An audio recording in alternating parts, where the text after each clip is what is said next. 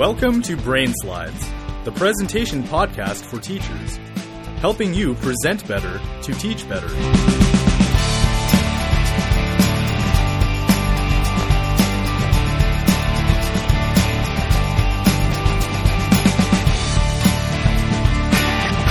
Welcome again to the Brain Slides podcast. I'm Nathan Cashin, the host of this podcast, and very excited to come to you today with a little bit of a different format. And joining me, first of all, is my co-host Mike Pulsifer. How's it going?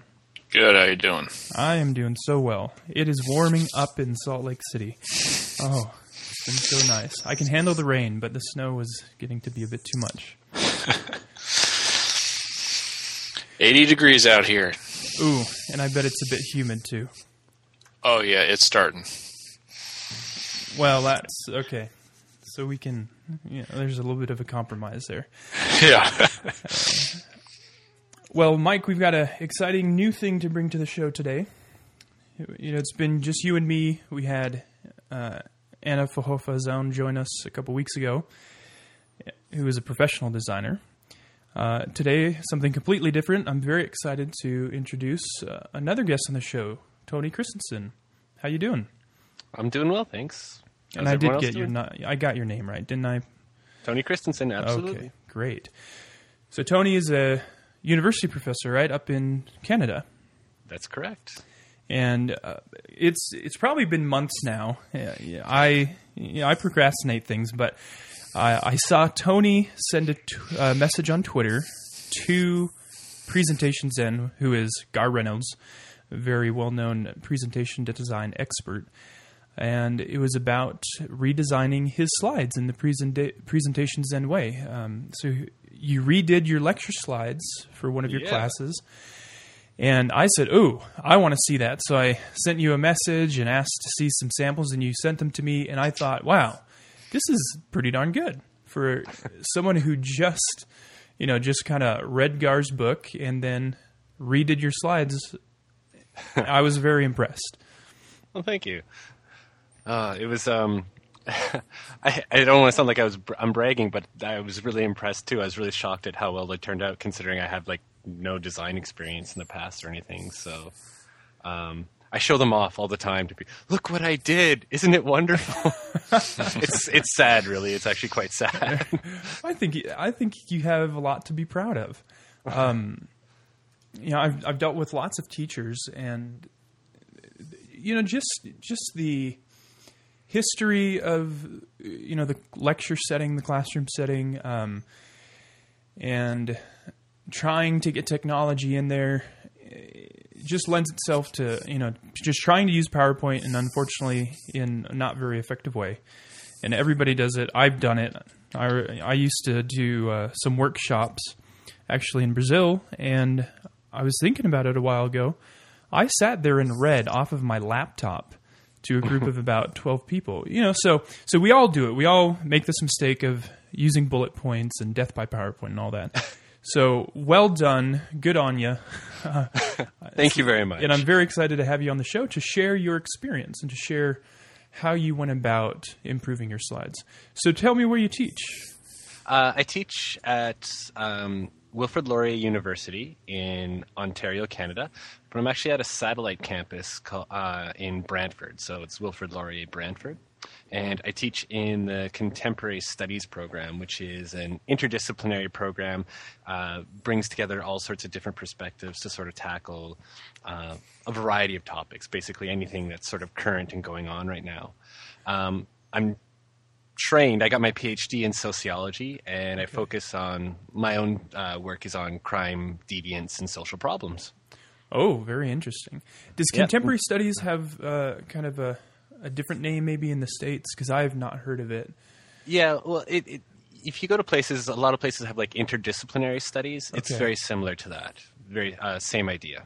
So we've got like historians, geographers, English um, professors, uh, all all sorts of stripes uh, of professors working together in the same program. So, but interdisciplinary studies would probably be the closest sort of idea. Yeah. How long have you been teaching? Um, as a professor, I've uh, this is just finishing up my fourth year. Uh, I taught two years as a lect, like yeah, two years where I was finishing my PhD. Okay. Um, at a different university, McMaster, and then I finished my PhD, and then f- for uh, two years ago, and so the last two years I've been just doing um, uh, being just being a professor, not also doing it as I was finishing my dissertation. Uh, made life a lot easier. So you are you're quite the academic. um, yeah, it's the life I chose. We'll see how it turns out. And y- have you used PowerPoint all the time as a teacher in the classroom? Uh, from the moment, yeah, f- when I became a professor, I was a, a TA uh, for uh, six years before that, and during those six years, I never used PowerPoint uh, at all because I had smaller classes, like 12, 15 students usually. Um, so we just had class discussions, or else I was teaching statistics, and we were just going through problem sets. So I didn't need PowerPoint. But the the so moment, what did you use if you didn't use PowerPoint? um, chalkboard or a whiteboard. Okay. I, I wasn't le- I wasn't lecturing though, right? It was just you know I gathered any, everyone in a circle for discussions and and you know ask questions about readings, or else um, just for the stats class it was just like here's the question, you know, or they all had the question on a handout, and I just we go through it on a whiteboard and and things like that. So didn't I wasn't lecturing, so I didn't really need PowerPoint. But when I got asked to do guest lectures when I was still a graduate student, I would use PowerPoint. So I was asked to do two guest lectures during that time, and boom, out came the PowerPoint, and out came the bullet points uh, along with it. So yeah, when I every time I did a formal lecture, when I was like the head honcho at the beginning, uh, at the front of the class, uh, PowerPoint right there. Why did you just kind of grab PowerPoint as soon as you became a lecturer?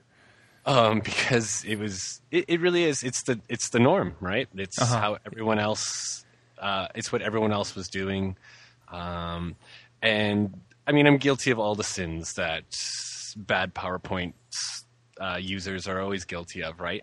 Uh, it made me more comfortable because i had my lecture notes up on the screen essentially. It acted as a guide and it was Uh-huh. in many ways more for me than it was for my students right? All those sorts of classical classic mistakes that we make with powerpoint in that it was more for me than it was for my students. It put me in my comfort zone. It helped me do my lecture um, which i mean i think is understandable when you're starting out um, because you know the first time you step in front of that class you're nervous and that powerpoint gives you comfort um, Yeah, I I do not envy professors having to get up there and you know talk about very complex subjects and you know share their knowledge. It it's difficult, and I can see how PowerPoint you know kind of comforts you because you have all the information right there, and you you know you don't get Yeah. caught off guard. Exactly. And uh, but the the thing is, the more experience you get, the you, I, like even in four years, I'm so comfortable going in front of people and talking now. Like, well, in front of classes because, I mean, part of it's I know my stuff. I hope. I think I do. uh, at least that that's what I tell them. I know my stuff. I've done it a few times before.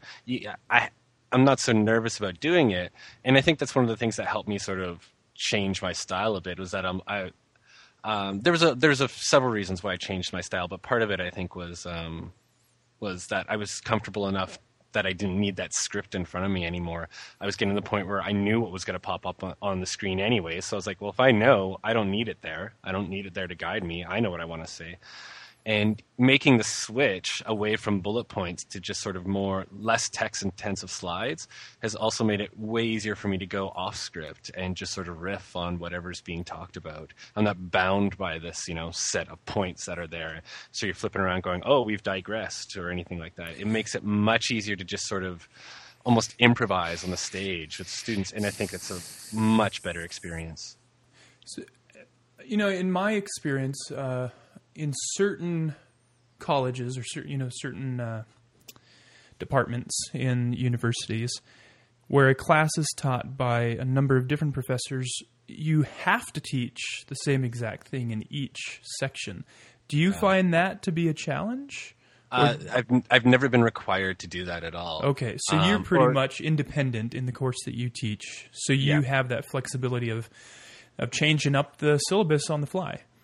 Uh, yeah, we're we're given that. I mean, the syllabus in this. I'm allowed to create the syllabus. Once I've created it, it, it gets a little bit harder to to change it because we're bound to it in certain ways. It's it's a contract, we're told. So, But you might be able, uh, but you can go into more depth on a certain topic. Yeah, you if they like it. planned.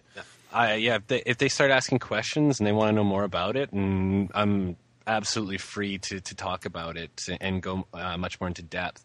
And I think I don't know for sure, but that might be the it might be a difference between uh, social sciences versus sciences, where um, in the sciences there's like you have to talk about this, this, and this because if you don't talk about that, that, and that, um, the higher level course isn't going to make any sense.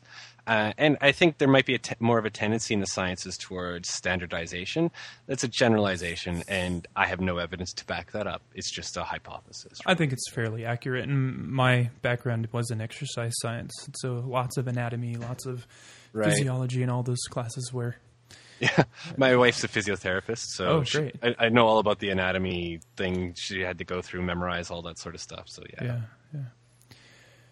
So tell us where where was the turning point? Um, well, over t- what had been happening over time, and it really hit me in my third year of teaching. Uh, I was marking, and as I was marking, it, it, I noticed it in previous years, but just more and more, I was reading the essays that they're writing or the answers they're giving on their, their exams, and I was going, all I am getting are my bullet points spat right back to me. Uh, when you say marking in the U.S., we say grading. You know. Oh, yeah, grading. Yeah. proper Yeah, English is is marking. So just to clarify. um, yeah. So I, I would be reading, eh, and it was I was like verbatim. I was getting verbatim back, just bullet points put into sentence format. Just regurgitate And- right back at you. Yeah, and I was really disappointed with that because that's not at all what I'm interested in. I, I don't want them to just, I don't want my students to just memorize things. I want them to actually think about them and make arguments and work with the ideas we've worked with in class and, and put them into uh, new forms and, and reconfigure them and, and show that they're actually doing critical thinking, that they're they're trying to actually own the ideas. Yeah, especially And in liberal arts, right? I understand that liberal arts tries to really uh, bring different disciplines together and make something more coherent. Abs- Absolutely, and and, e- and even if it's not interdisciplinary, just like if I'm just teaching a straight up sociology course, just the fact that they're able to take something you know I've taught them about and saying, here's how I understand it, here's how I can apply it, this is what it means to me, this is how I how I, I understand it. Um, that's what we're aiming for. I don't want robots, right? I don't want people who just can competently memorize what I've said and spit it back, because that's that's not what a university education is about. And I don't think in any discipline that's truly what they're looking for. But what I was realizing, or my my hunch was that these bullet point slides were actually structuring the way that they were thinking, and so that they were just like, I have, you know, here are the bullet points. I've memorized them all. I know what he talked about exactly when you know he talked about each of these bullet points. I will regurgitate that onto a paper, and boom. And I think by taking that away, it forces them to. It makes them actually have to think about what's being shown on the screen. They don't just dutifully copy it down. They they have to start teasing out, well, what's important here? What is he talking about? What's his message? The message isn't just like popped, uh, like it isn't just written down for them. They actually have to think about and pay attention to what I'm saying. That's the a really great point. distraction. Yeah, in my experience, I, I guess I never thought of it that way because I would always see students just writing down what was on the screen. Um, and at first glance, you think, oh, they're taking great notes. They're taking tons of notes. Yeah. But you make a good point. It's kind of just going through the ears or their eyes in onto the paper.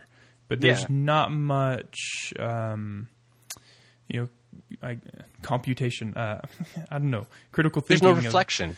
They're, Okay, they're not great. reflecting on it. And and I th- th- think about this. I can give you a piece of paper and ask you to, to transcribe what's on that piece of paper, and you can dutifully transcribe it. And I bet you I could do that without even actually paying attention to the content of that piece of paper. Right? I just write down the words. I don't have to think about it, and I could have no recollection of what's on that piece of paper. And I think it's the same with bullet point slides or text intensive slides is that they copy them down, but they're not thinking about what they're copying down. They're just making sure that the words are the same as what's on the screen. And and it makes it really ridiculous because you could just give them print them out and say, "Here they are." You don't have to copy all that down anymore. Um, and, and so, yeah, that that was the um, one of the big reasons why I, I, switched. I wanted them to have to actually think about what was being said to pay attention. And and you mentioned that they were taking, you know, it seems like they're taking really good notes. When I look back at my own experiences as an undergrad, and I wasn't taught by PowerPoint, right? This I was an undergrad from 1996 to 2000. Barely any of the classrooms even were capable of showing PowerPoint, so it wasn't being used. And I look back, I barely wrote notes. It wasn't maybe my style, maybe not my learning style, but what I tended to do was pay much more attention to what was being said instead of just writing everything down dutifully. And I think uh, we benefit more by actually paying attention to what's being said, and that taking too in depth of notes can be detrimental uh, because it actually distracts from the content and the meaning of the lecture. Mike, jump in any time. Yeah, uh, I mean, I, I, actually was because one of the things that you're you're talking about right there, you, what what you realized, you know, how you realized that they they just weren't thinking critically. You, know, colleges and universities are are the the, um, the the the firewall, if you will, for for those people and and the the attitudes and the behaviors. Um, before these these people leave college and, and go into the corporate world where I work.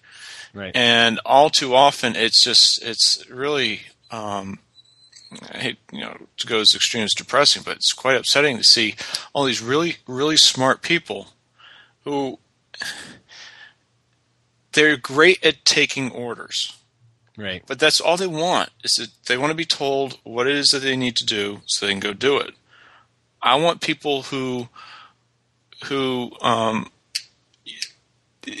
make use of, of their intellect, make use of what they've learned, uh, come up with new and creative ideas, take that initiative. Um, and I think you know the key to that is the critical thinking. And the other point you were making there about um, about just you know the retention, uh, then then pay paying attention to what is that what you're actually telling them. Um, you know, there's there's a, a, great parallel nowadays between the way a lot of teachers are unfortunately using PowerPoint the way it's being used in the corporate world. You know, they, they send out the slides ahead of time with all the bullet points. Everybody's read the slides before the presentation is even being given. Nobody's listening. Yeah. Nobody's listening. Yeah. It's um the the first point that you made there too about about wanting people that are capable of doing more than just uh, taking orders, that are uh, able to take initiative, think critically, give good feedback, um, and, and, things like that. I think that's we all desire that. Um, I think that's what professors would love to do. At the same time, what's happening more and more in the university, is that we're faced with larger and larger classes. It becomes harder to actually find effective ways to teach that critical thinking. And I think students as well are starting to realize that, or starting to even demand in some ways, to just have that tell me what you want, I will give it back to you, everything's great. And when you're facing higher and higher workloads as a professor, there's an enormous temptation to just give in to that because it makes it easier for you too to just you know, say, here's the multiple choice test, regurgitate what I said. Um, makes it easier for me, makes it easier for you, and there's a, that sort of complicitness in, in that process. I mean, have teaching students to be really good critical thinkers. I think that's the ideal that almost all professors want. But when we're faced with the reality of it, it it's very easy to pay lip service to it, but you have to get on with with just getting through the class, and it's very tempting to just sort of take the easy way out. And it is. I, it really is quite a challenge. I think we're kind of talking more about edu- education philosophy, but yeah, but it, it's so it's very true because I know that in my classes, uh, there's hundreds in a lecture hall, whether it's anatomy or chemistry or even even our general education history classes and these classes are required for you to be able to move on. And I heard it over and over again by my student peers just tell me what I need to know. Tell me what I need to pass this class so that I can get into med school, so that I can go on to law school. Uh, do you? Th- let's go ahead and go with this philosophy segment. Do we will get to the slides sooner or later, but yeah. but I'm enjoying this. So, is you know is that something that we should turn around? Um, is it is is there value in just knowing what we need to know to pass a class, um, or should we be avoiding that altogether? And should we move towards this critical thinking and allowing students to, you know, come up with their own solutions to questions? Well, I think that that was that critical thinking was always, in my opinion, that was always the sort of ideal for what university should be. Um, that you know, creating better thinkers, better citizens, better um, uh, better people that just um, think and sort of unpack the world in in useful ways, in in critical ways, as uh, opposed uh, maybe to a vocational college where you go to learn a craft, learn a skill, some explicit yeah. skills. And I, I have nothing against vocational schools. I think if you know if you know what you want to do, go and do it. And well, yeah, this is this is also one of the things too. I, I talk about because what's more and more is I think we're facing a, a, a a set of students who are are disengaged. They don't really know why they want to be in university. And I think part of that is mm-hmm. there's a, this underlying belief that university is somehow better than a vocational college, which That's is something I, I, I, I entirely disagree with. That they're both incredibly valuable and equally valuable. They're just different, and um, and that a vo- vocational training is incredibly necessary and valuable. Um, and and there's there's absolutely nothing wrong with that. It's just that the role of the university was supposed to be a place for training everyone that goes there to be critical thinkers, and um, I think more and more we're moving towards a vocational model, which is unfortunate. Um, but something also. So your question originally was was is that something is critical thinking something that we should be trying to to to foster? I think it's imperative. That I think that's the point uh, regardless of discipline. That regardless of whether you're in biology or um, um, sociology, and a capability of taking the ideas that you're given and imaginatively and critically reconfiguring them, that's valuable everywhere. I mean, I don't. You're working with cell biology or crime and deviance, being able to take what you've been shown and reconfigure it imaginatively is incredibly important. So yeah, it, it's essential. It has. It's what university should be about. Um, absolutely.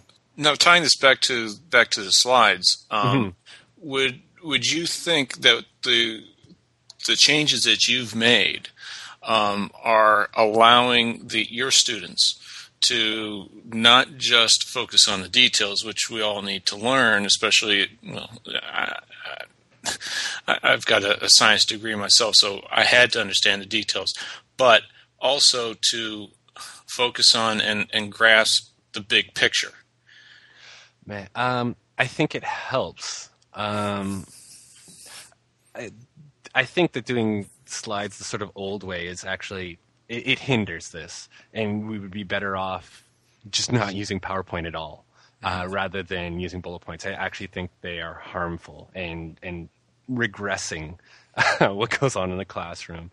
Um, but it has this this um, it has to be more than just the slides. Slides enough aren't, aren't, aren't going to do anything. Like slides alone aren't going to do anything um, if they're not combined with uh, a, an instructor who is able to provide useful examples, that is able to deliver the content in a way that is meaningful to the students and engage them in some way so that they, they're able to figure out how to apply it to their own discipline or their own calling. Uh, and that this also has to be combined with um, assignments that also ask for critical thinking. I, mean, it's it's the slides are one of the tools in the package, but if the rest of the package sucks, mm-hmm. um, the slides alone are, are nothing. And so, if you're doing a fantastic fantastic slides and even a great presentation, and then giving them a multiple choice exam, and that's it well, then what's the point? They, they need to find some avenue to actually apply and work with the ideas that they're doing. Um, so taking out poor bullet point slides, I think, will help because I think they're they're actually harmful, but it's certainly not enough. You So it may to- not. It's not really the cure, but uh, it um, maybe reduces one of the symptoms of the problem that we're facing.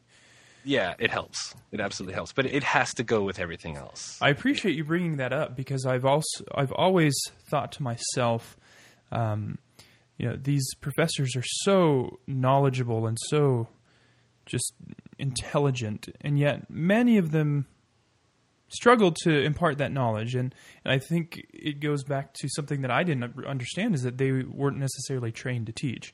Some Yeah. professors are excellent teachers, um, but some just haven't had that training. And I've been working on a project uh, in my current job where we've done some a series of videos on technology in the classroom. Uh, It relates a lot to PowerPoint. They use things like smart boards and iPads. And something that we've been seeing is is just what you said. This technology does not improve education unless the foundations of teaching are there first. Yeah. And so if you are if you have learned the skills to teach, then using technology appropriately can improve that and make you maybe more effective. Um, but you cannot teach better with technology until you know how to teach well without it. I think the Yeah. same goes for PowerPoint. So bring us back to how you how you kind of started redesigning your slides. You realized that bullet points weren't doing the trick.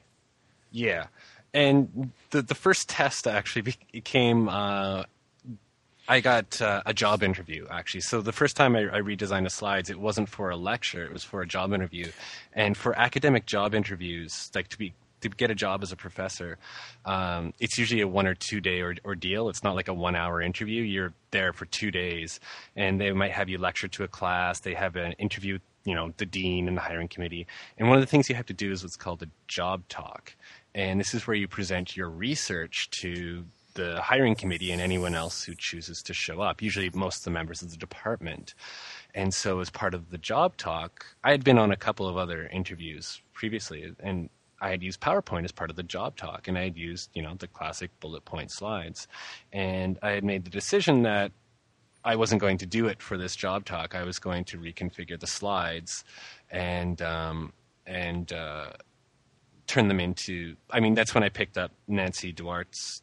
I don't know how to pronounce her last name, Uh, but Duarte. Slide, Duarte, Slideology, uh, Resonate wasn't out yet, but Slideology and Garr Reynolds' uh, books as well. And that's when I really started looking at how to redesign slides. Did you just And so come that- across them in a bookstore, or how did you hear about them?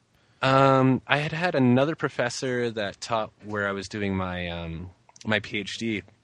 She had suggested Garr Reynolds' site as a way to sort of improve my slides a bit because I had done a practice job talk for them, and she said, "Go check out this site, this site, and um, and, and see."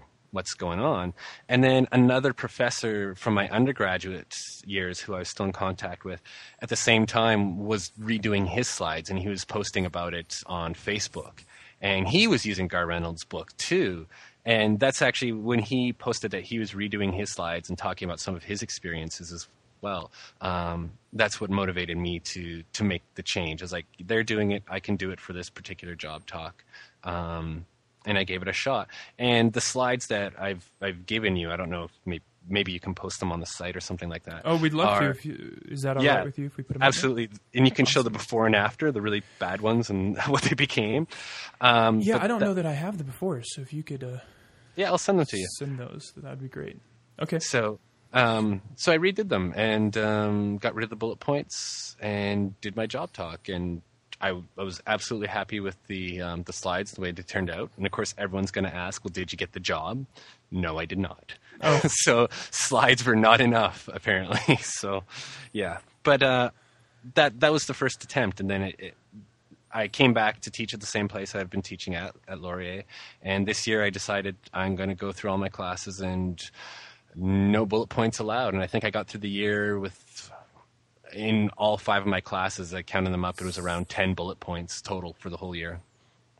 All right. Well, I'd like to I'd like to take a break right now, and uh, we'll come back and talk a little more about what it was like to redesign those slides.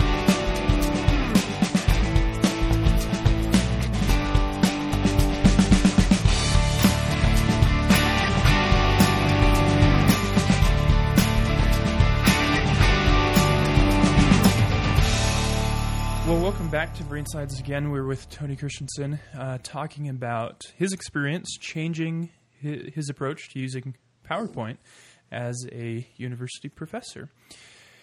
So tell me, uh, so you said that you decided to change all of your slides.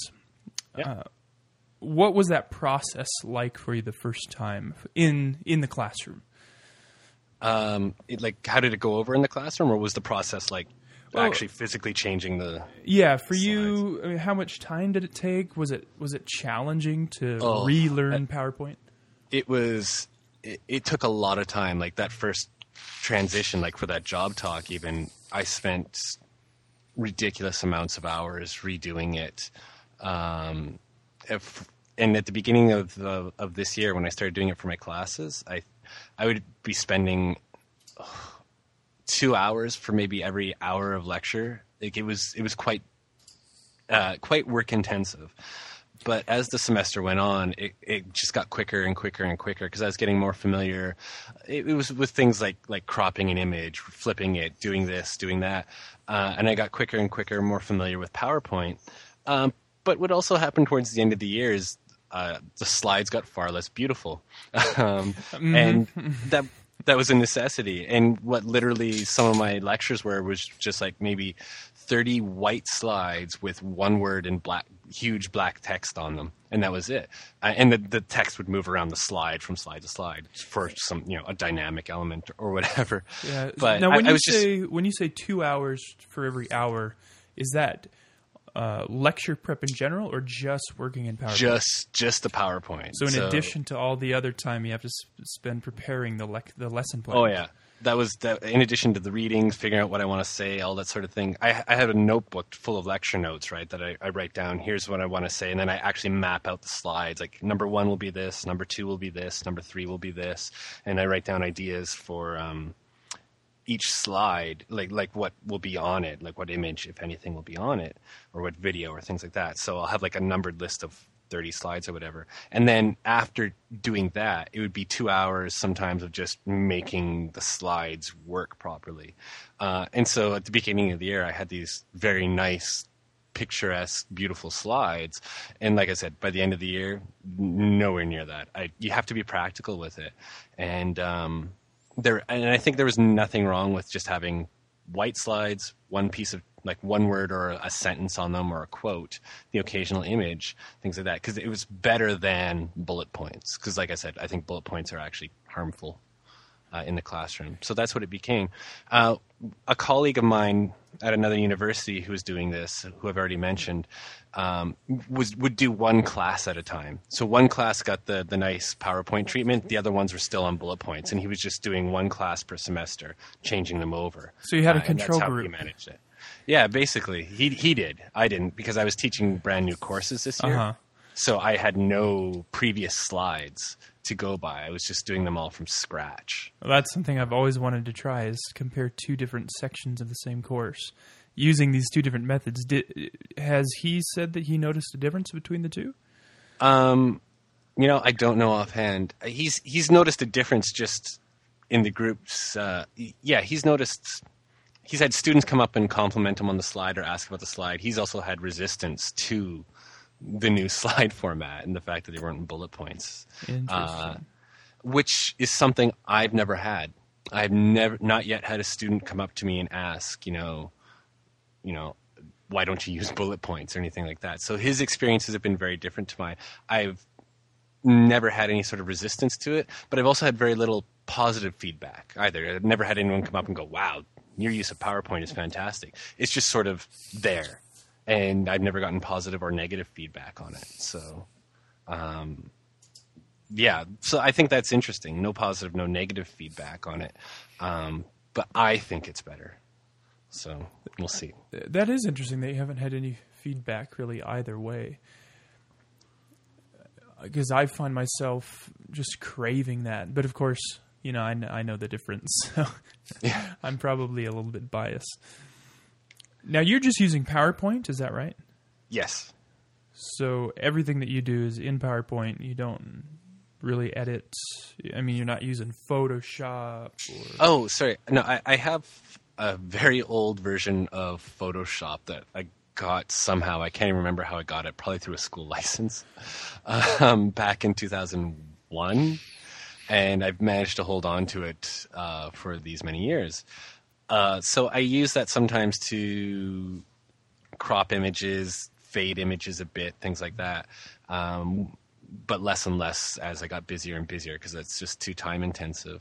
Uh, but I, I do use some very basic, basic parts of Photoshop um, to to edit images. But what I found is that just in order to save time, I usually use like full slide images or just you know half slide or quarter slide images that aren't faded into the slide to look pretty or anything like that. And I still think it works very well and still aesthetically looks good. Not that aesthetics are the most important thing that I'm looking for.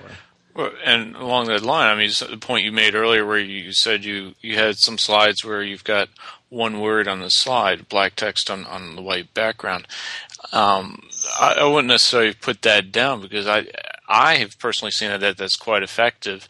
And Garr Reynolds actually uh, wrote a blog post back in 2005 about about doing that very same thing, uh, calling out uh, a method, uh, I guess, pioneered by um, Mr. Takahashi, uh, where that's basically what he did.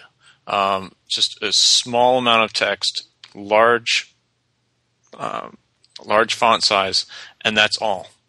Yeah.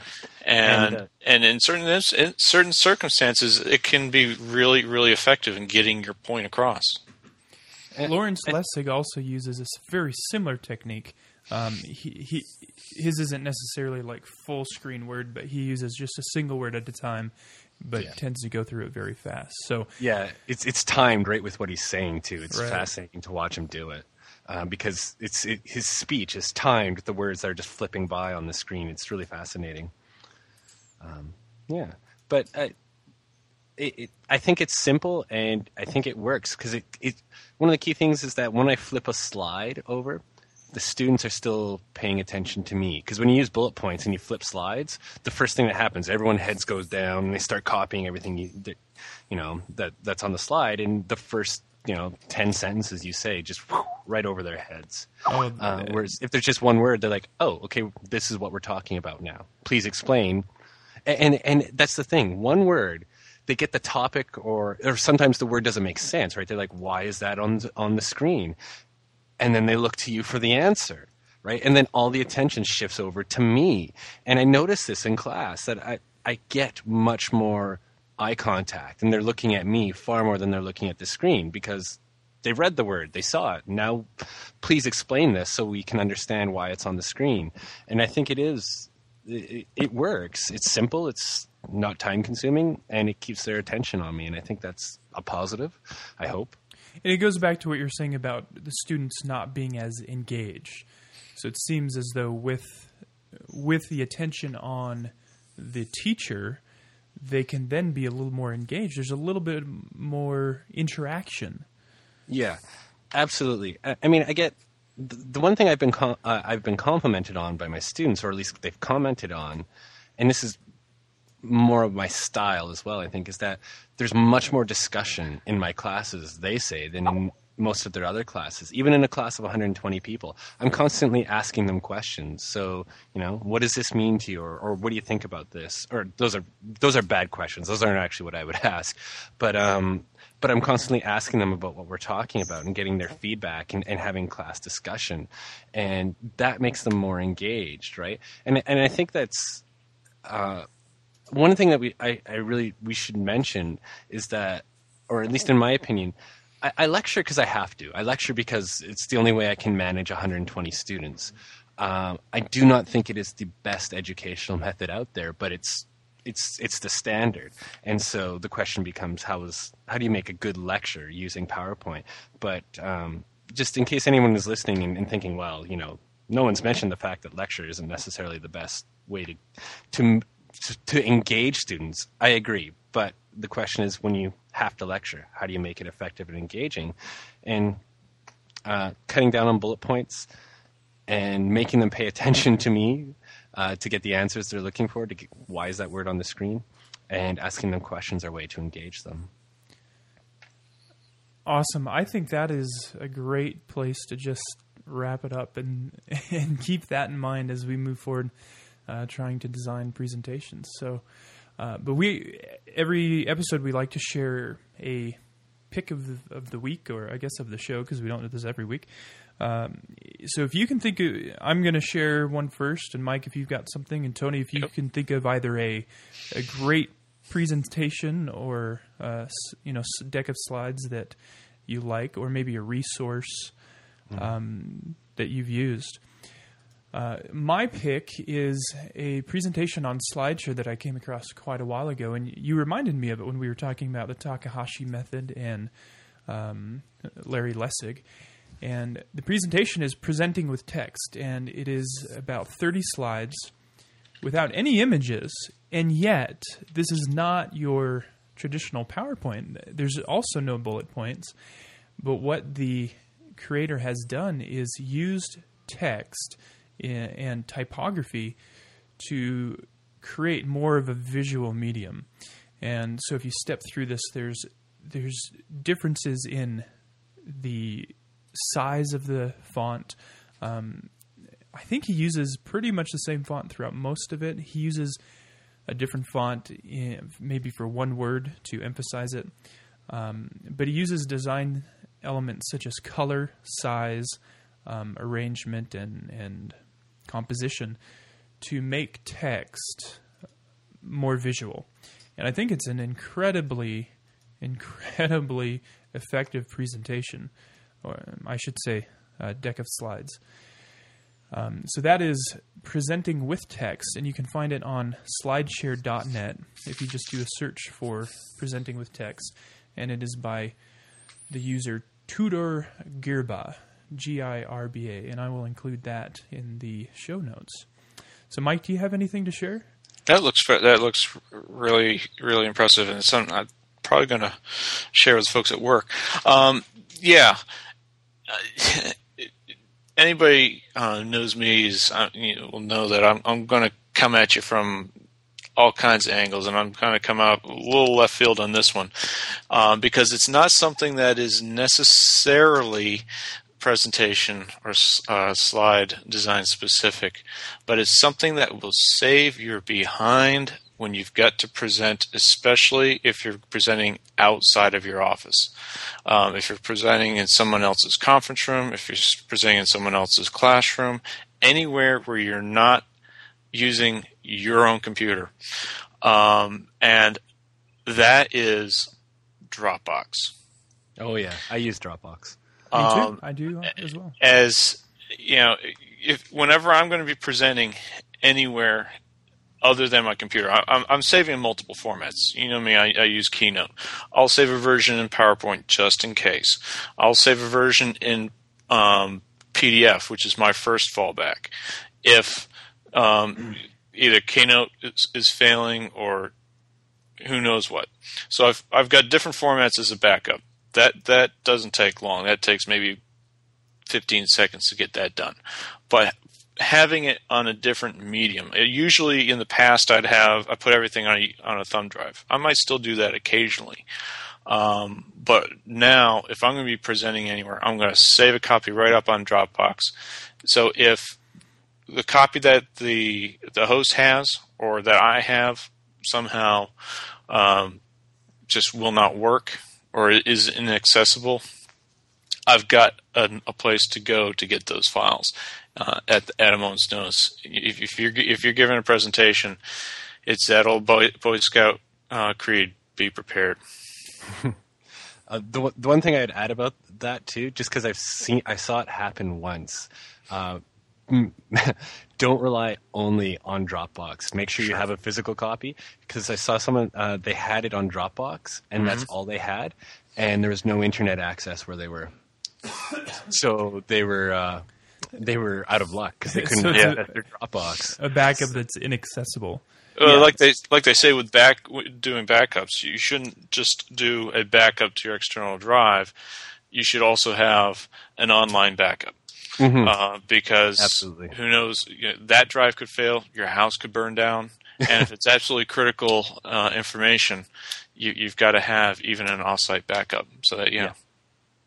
Awesome. Uh, So, Tony, uh, I've only given you a couple minutes, but do you have anything to share? A resource maybe that you use to to design? Or Um, you know, I it, sounds so bad. I, I can't think of a resource. I really, actually, Garr Reynolds has mentioned it. I don't know if um, if you guys have, and now I, am blanking on the name of the site. It's the one Kuler K U L E great. Oh, that's awesome. because I am terrible at colors. I am absolutely awful at figuring out color composition. I have no eye for color. So that site has helped me immensely in making sure that um, uh, there's color coordinate. If, if I'm putting in colors, that they're coordinated and that they look good together. Uh, lifesaver. So I think it's www.kuler.com. It's run by Adobe. Um, it's kuler.adobe.com. .adobe.com. And All this right. this is fabulous. Uh, if you read either Garr Reynolds' presentations and design or Nancy Duarte's Slideology, there's a small section about uh, color theory. And like you mentioned, you you want to have colors that go well with together. And you know, my girlfriends are always much better at this than I am. I do not color coordinate well, but this is a great. You can, what you can do is just pick a color theme on the site that's already been there, and so you just have five different colors, and you can, you know, apply those to your theme. Uh, but you can also upload an image, and so if you've got an image that maybe is the image you want to base your presentation around, you can upload it and create a color theme off of that image. And this is uh, great for. Uh, thank you for mentioning because this is really a great tool for presentation design and any design really. So that's kuler.adobe.com. All right. Well, Tony, thanks so much for joining us. This has been eye opening and I think so helpful for anybody that's interested in improving their slide design, uh, whether in the classroom or out. Um, you're you're welcome. It was nice to nice to chat. Yeah, I'm so glad we finally got around to it too, because it's taken us forever to schedule. But uh, so we like to share, you know, our online presence. If are you very active on Twitter, or do you want people to visit your school website? Anything to Um, plug? well, I have my, my Twitter account is I've been very negligent of it over the last while because I've been so busy. But it's um, it's uh, casual Taoist, which is uh, really hard to spell too. Uh, C A S U A L uh, T A O I S T. You can search my name and it should pop up. Um, that's my Twitter account, and hopefully over the summer I'm going to get back to where I was before, where to the point where you actually noticed me on Twitter, and that's how we met, kind of met each other. Um, and uh, my uh, school's website is uh, www.wlu.ca uh, for Laurier, Wilfrid Laurier University, and I'm in the Contemporary Studies program. Awesome. Well, you you are the man. I have to say, just picking up a book and redesigning your lecture slides and doing your entire, uh, you know, your entire semester's worth is a big job, and I'm impressed. I must say, I'm very impressed. So well done. Well, thank you very much. Um, it was it was the one thing I know you want to wrap it up, but the one thing I'll say about it is it was very cool to w- work my mind in in a different way to pay attention to the a- aesthetics and, and visuals. It's not something we usually focus on as academics, at least not in the social sciences. Um, and it, it's another way to exercise your mind, and I actually enjoyed it sometimes. So yeah.